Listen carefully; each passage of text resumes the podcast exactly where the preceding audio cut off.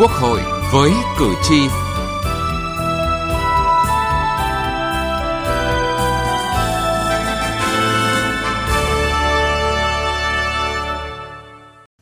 Thưa quý vị và các bạn, sáng mai tại Hà Nội, Đại hội đồng Liên minh Nghị viện Hiệp hội các nước Đông Nam Á IPA 41 khai mạc,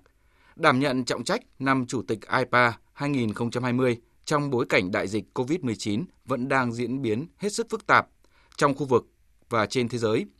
là một thách thức vô cùng lớn, nhưng với tinh thần gắn kết và chủ động thích ứng, Quốc hội Việt Nam đã triển khai các hoạt động trong khuôn khổ năm Chủ tịch IPA với hình thức phù hợp. Trong bối cảnh dịch bệnh, nhưng với tinh thần hợp tác, trách nhiệm, ủng hộ và sự đồng thuận của các nước thành viên, Đại hội đồng Liên minh Nghị viện Hiệp hội các nước Đông Nam Á IPA 41 được tổ chức dưới hình thức trực tuyến. Ngoại giao nghị viện vì cộng đồng ASEAN gắn kết và chủ động thích ứng được lựa chọn là chủ đề của Đại hội đồng IPA 41 lần này.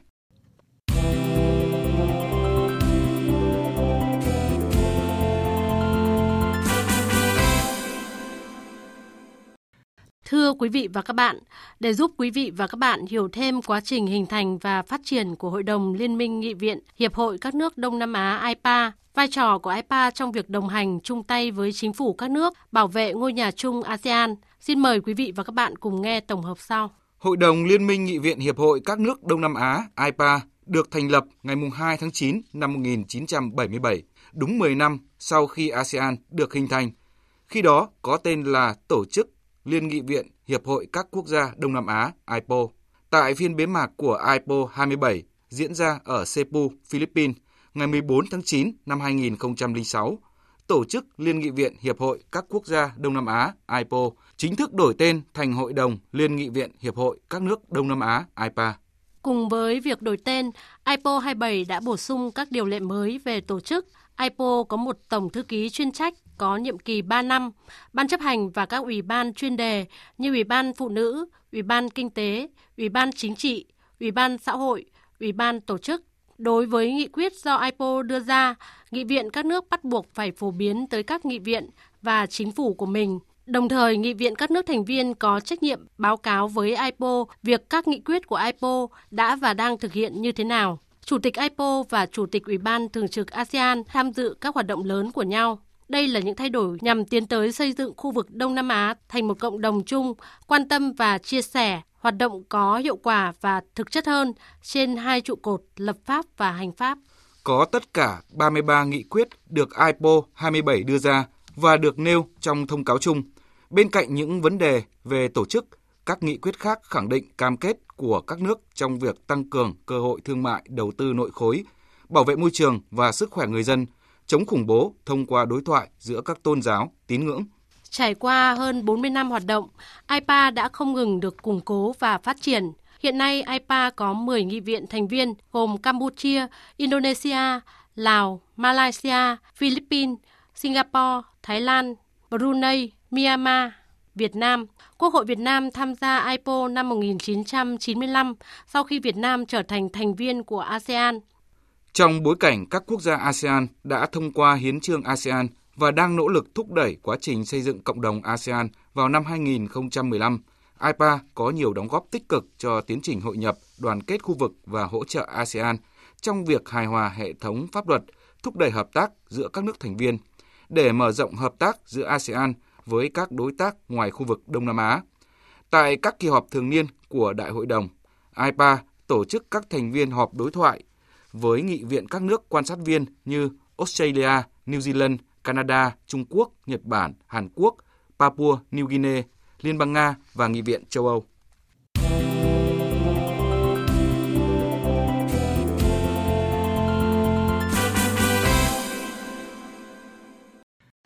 Thưa quý vị và các bạn, năm 2020, Quốc hội Việt Nam đảm nhận trọng trách năm Chủ tịch IPA 2020. Một sự trùng hợp thú vị đây cũng là năm đánh dấu tròn 25 năm Quốc hội Việt Nam gia nhập IPO, IPA. Trong suốt một phần tư thế kỷ, bằng việc thực thi chính sách đối ngoại tích cực, chủ động và có trách nhiệm, Quốc hội Việt Nam đã và đang có nhiều đóng góp quan trọng trong quá trình phát triển của IPA. Sau khi gia nhập IPO vào những thời điểm khó khăn của khu vực, Quốc hội Việt Nam có những động thái kịp thời, cùng với nghị viện các nước thành viên IPO góp phần giải quyết những vấn đề nảy sinh trong khu vực.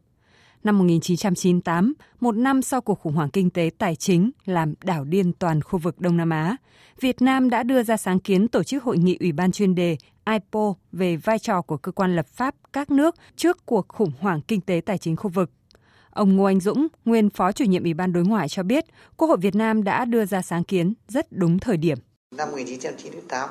Quốc hội đã với tinh thần trách nhiệm của thành viên đưa ra sáng kiến là Việt Nam đăng cai tổ chức hội nghị bàn về cái phương án giải quyết khủng hoảng tài chính tiền tệ của khu vực. Sáng kiến rất là phù hợp ờ, đúng thời điểm. Thì mình đăng cai nghĩa là các nước hoan nghênh nhiệt liệt và thấy đúng là cần thiết. Và Hội đồng IPO quyết định là năm 1999 thì tổ chức cái hội nghị tại Hà Nội. Đầu tiên làm nhưng mà vấn đề rất gai góc là góp phần xử lý vấn đề khủng hoảng tài chính tiền tệ. Hội nghị đó thì bàn rất sâu và đưa ra các phương án giải quyết, đặc biệt là kêu gọi các nhà lập pháp sát cánh cùng chính phủ đưa ra giải pháp giải quyết ngay lập tức xử lý cái khủng hoảng tài chính tiền tệ, có hợp tác chặt chẽ với các nước khác trong và ngoài khu vực đồng thời nghĩ tới phương án hài hòa hóa một số pháp luật liên quan đến phát triển kinh tế, đầu tư, du lịch, hải quan để góp phần giải quyết khủng hoảng tài chính tiền tệ đấy là một cái đóng góp đầu tiên hiện thực hóa hoạt động của hai bạn. Năm 2002, lần đầu tiên Quốc hội Việt Nam đăng cai tổ chức Đại hội đồng Tổ chức Liên nghị viện ASEAN IPO và Chủ tịch Quốc hội Nguyễn Văn An đảm nhiệm trọng trách Chủ tịch của tổ chức. Với cương vị Chủ tịch IPO nhiệm kỳ 2001-2002, Quốc hội Việt Nam đã điều hành mọi hoạt động và tổ chức thành công kỳ họp Đại hội đồng IPO lần thứ 23 tại Hà Nội, đóng góp thiết thực vào quá trình phát triển của IPO. Đại hội đồng IPO 23 Hà Nội đã để lại một dấu ấn Việt Nam đậm nét trong bạn bè quốc tế. Đó không chỉ bởi những nét đẹp của văn hóa, lòng mến khách và sự tổ chức chu đáo mang đậm phong cách Việt Nam, mà còn bởi nội dung chính trị, kinh tế, xã hội mà hội nghị đã đề cập.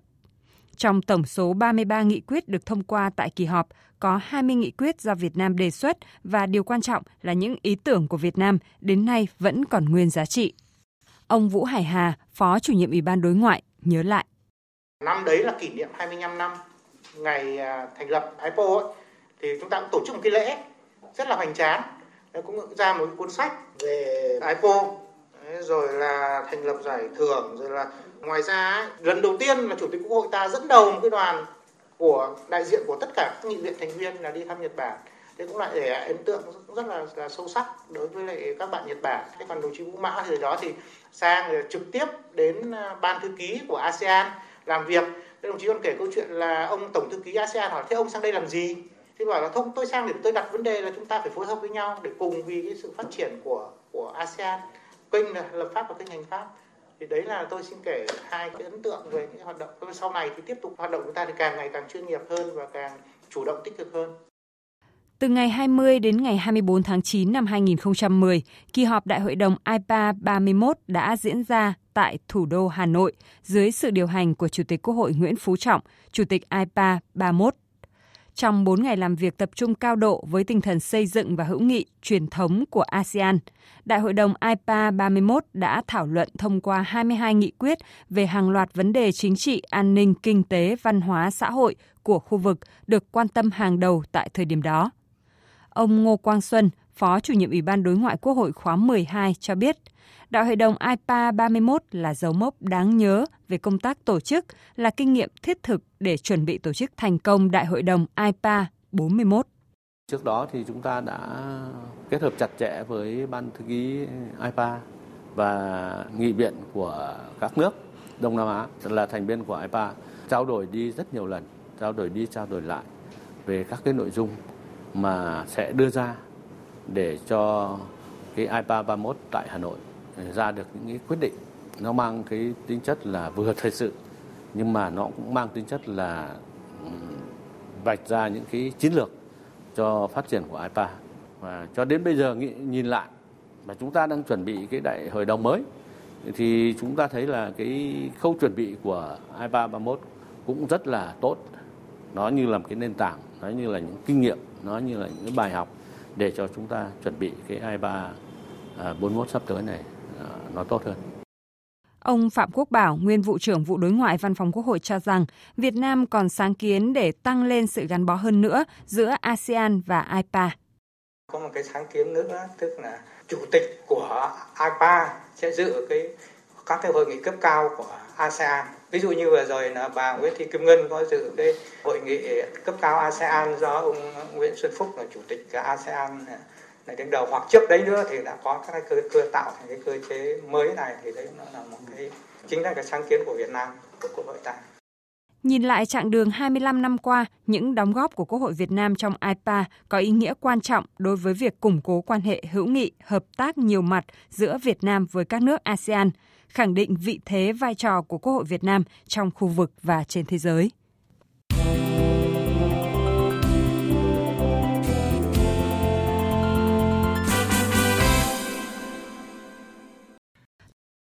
Thưa quý vị và các bạn, với chủ đề Ngoại giao nghị viện vì cộng đồng ASEAN gắn kết và chủ động thích ứng, Quốc hội Việt Nam đề xuất thành lập cơ chế hội nghị nghị sĩ trẻ nhằm đề cao vai trò của nghị sĩ trẻ nói riêng và thanh niên nói chung. Các đại biểu Quốc hội trẻ của Việt Nam ngày càng trưởng thành, thể hiện rõ vai trò, sự tham gia của mình đối với các hoạt động của Quốc hội. IPA 41 chính là cơ hội để các nghị sĩ trẻ nước ta tham gia tích cực, mạnh mẽ hơn vào những vấn đề chung của ASEAN. Trước thềm hội nghị dự kiến diễn ra từ ngày 8 đến 10 tháng 9, Thu Huyền, phóng viên Đài Tiếng Nói Việt Nam phỏng vấn đại biểu Quốc hội Lê Quốc Phong, bí thư thứ nhất Trung ương Đoàn Thanh niên Cộng sản Hồ Chí Minh, Chủ tịch nhóm đại biểu Quốc hội trẻ Quốc hội khóa 14, chủ trì hội nghị nghị sĩ trẻ tại IPA 41. Vâng, trước hết xin ông à, chia sẻ về sáng kiến tổ chức hội nghị không chính thức nghị sĩ trẻ IPA trong khuôn khổ Đại hội đồng IPA 41 của nước chủ nhà Việt Nam ạ. Hội nghị không chính thức uh, nghị sĩ trẻ IPA là một cái sáng kiến của Việt Nam à, được đề cập và, và được Chủ tịch Quốc hội Việt Nam Nguyễn Thị Kim Ngân đã nêu tại cái uh, IPA 40 và sau đó thì Việt Nam đề nghị à, để có thể triển khai và thực hiện nội dung này. Và năm nay với tư cách là chủ nhà thì Việt Nam cũng đã đưa nội dung này vào trong cái chương trình nghị sự của IPA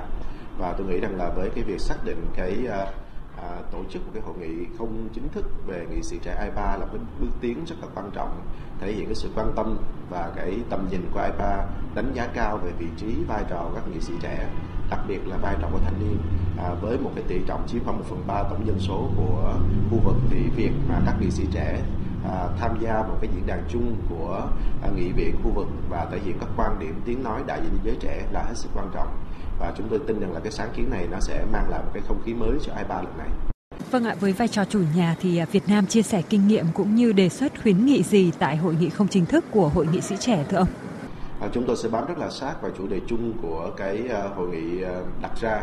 đặc biệt trong đó thì những vấn đề liên quan tới các chính sách, các pháp luật, các cơ chế điều kiện để thúc đẩy sự tham gia của thanh niên vào trong nhiều lĩnh vực của đời sống xã hội. Việt Nam cũng sẽ giới thiệu những cái cách làm của Quốc hội Việt Nam à, trong quá trình thúc đẩy à, và tạo điều kiện để thanh niên được trao quyền nhiều hơn. Thông qua vừa rồi Quốc hội Việt Nam đã biểu quyết thông qua cái luật thanh niên, à, những cái điểm mới của luật thanh niên, những cái điểm tích cực tiến bộ để thúc đẩy cái sự tham gia và sự phát triển của thanh niên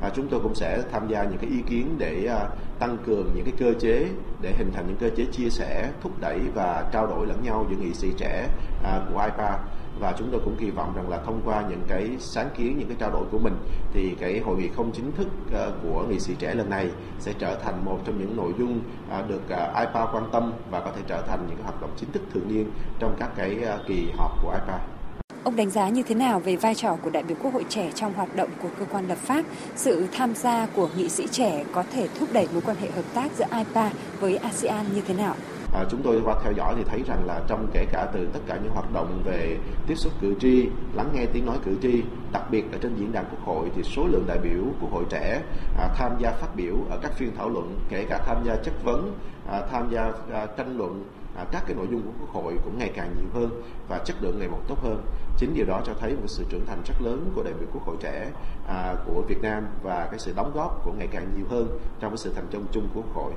À, trong cơ chế của nghị viện trẻ thì à, trong cơ chế nghị viện à, của IPA đó, thì chúng tôi thấy rằng là à, nếu thúc đẩy cái vai trò nghị sĩ trẻ đặc biệt là tham gia vào những vấn đề chung của ASEAN thì đó sẽ là một cái kênh hết sức là quan trọng. À, để có thể à, đóng góp nhiều hơn cái trí tuệ cái khả năng của nghị sĩ trẻ à, tham gia vào những trong vấn đề hoạch định chính sách và đặc biệt là những hoạt động chung của khối. À, chúng tôi kỳ vọng rằng là à,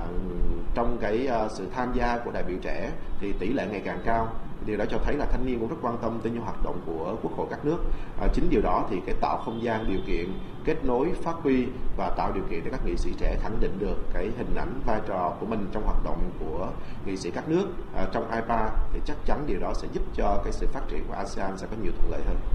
Ông có kỳ vọng gì về kết quả của hội nghị nghị sĩ trẻ tới đây ạ? À, tôi có hai cái kỳ vọng. Cái thứ nhất là thông qua cái hội nghị không thường trực, à, không chính thức, xin lỗi, à, thông qua cái hội nghị không chính thức à, nghị sĩ trẻ IPA lần này à, sẽ khẳng định cái vị trí và sự à, à, quan trọng của các nghị sĩ trẻ trong tham gia vào trong cái hoạt động của IPA. À, điều đấy là nó sẽ à, đặt cái yêu cầu và à, nghị viện các nước à, rồi lãnh đạo của ASEAN sẽ quan tâm hơn tới cái việc là thúc đẩy cái sự tham gia và cái điều kiện thuận lợi để cho các nghị sĩ trẻ có thể tham gia vào nhiều nội dung của IPA. Cái điểm thứ hai là chúng tôi mong muốn cái cơ chế này được trở thành cái cơ chế chính thức à, thông qua cái hoạt động của lần này là lần à, trên cái cơ sở sáng kiến của Việt Nam thì à, sẽ được trở thành một cái hội nghị chính thức à, trong các hoạt động của IPA. Vâng, xin trân trọng cảm ơn ông về cuộc trao đổi.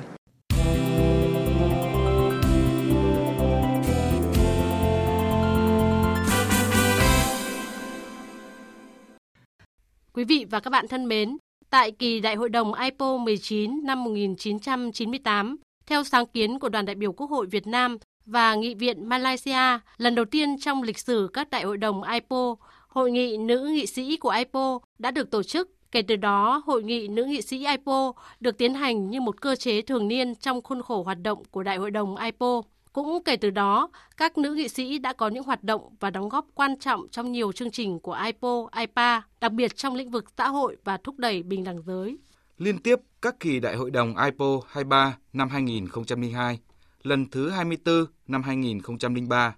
Quốc hội Việt Nam tiếp tục có nhiều sáng kiến liên quan đến phát huy vai trò của nữ nghị sĩ như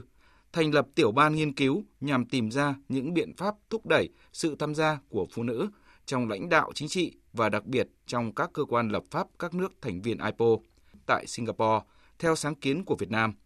Quốc hội Việt Nam đã tổ chức hội nghị IPA về vai trò của nữ nghị sĩ trong quá trình xây dựng pháp luật vào cuối năm 2009. Tại kỳ Đại hội đồng IPO 26 năm 2005, trên cơ sở kiến nghị của đoàn Việt Nam, tại hội nghị nữ nghị sĩ WIPO, đại biểu của Ủy ban đã nhất trí ủng hộ khuyến nghị của đoàn Việt Nam tổ chức hội nghị triển khai dự án nghiên cứu hợp tác pháp lý trong phòng chống buôn bán phụ nữ và trẻ em. Về vai trò của nữ nghị sĩ trong các hoạt động của IPA, chủ nhiệm Ủy ban Đối ngoại Nguyễn Văn Dầu nhấn mạnh. Cái hoạt động của, của IPA nó có những cái nhân tố riêng mà những nhân tố rất là mạnh mẽ. Tôi nói ví dụ như từ ngày mà thành lập diễn đàn nữ nghị sĩ thì có thể nói cái vai trò của cái hoạt động các nghị sĩ nữ ở trong IPA đóng góp rất tích cực trong cái cái vị thế về tham gia chính trị, tham gia về quản lý xã hội, tham gia về lĩnh vực kinh tế và đặc biệt là nâng cao cái bình đẳng giới và bảo vệ được cái quyền của phụ nữ và và trẻ em gái. Đây là những cái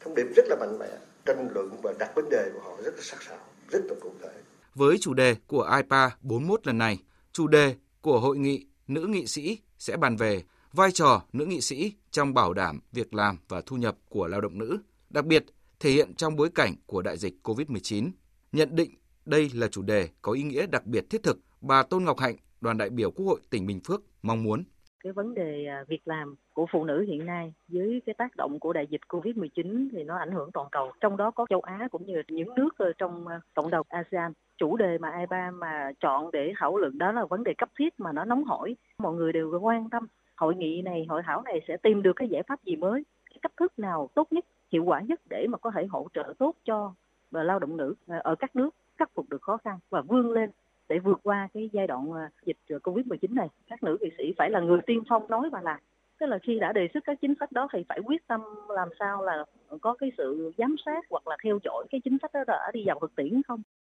Thưa quý vị và các bạn, Ngoại giao nghị viện vì cộng đồng ASEAN gắn kết và chủ động thích ứng đã được lựa chọn là chủ đề của Đại hội đồng IPA 41 với từng phiên thảo luận chắc chắn nhiều đề xuất, giải pháp sẽ được bàn bạc, quyết định để có những đóng góp quan trọng vào con đường ổn định phát triển của các nước ASEAN trước mọi khó khăn, thách thức. Thưa quý vị và các bạn, đến đây thời lượng dành cho chương trình Quốc hội với cử tri đã hết. Chương trình do biên tập viên Vân Hồng biên soạn và thực hiện. Cảm ơn quý vị và các bạn đã quan tâm theo dõi.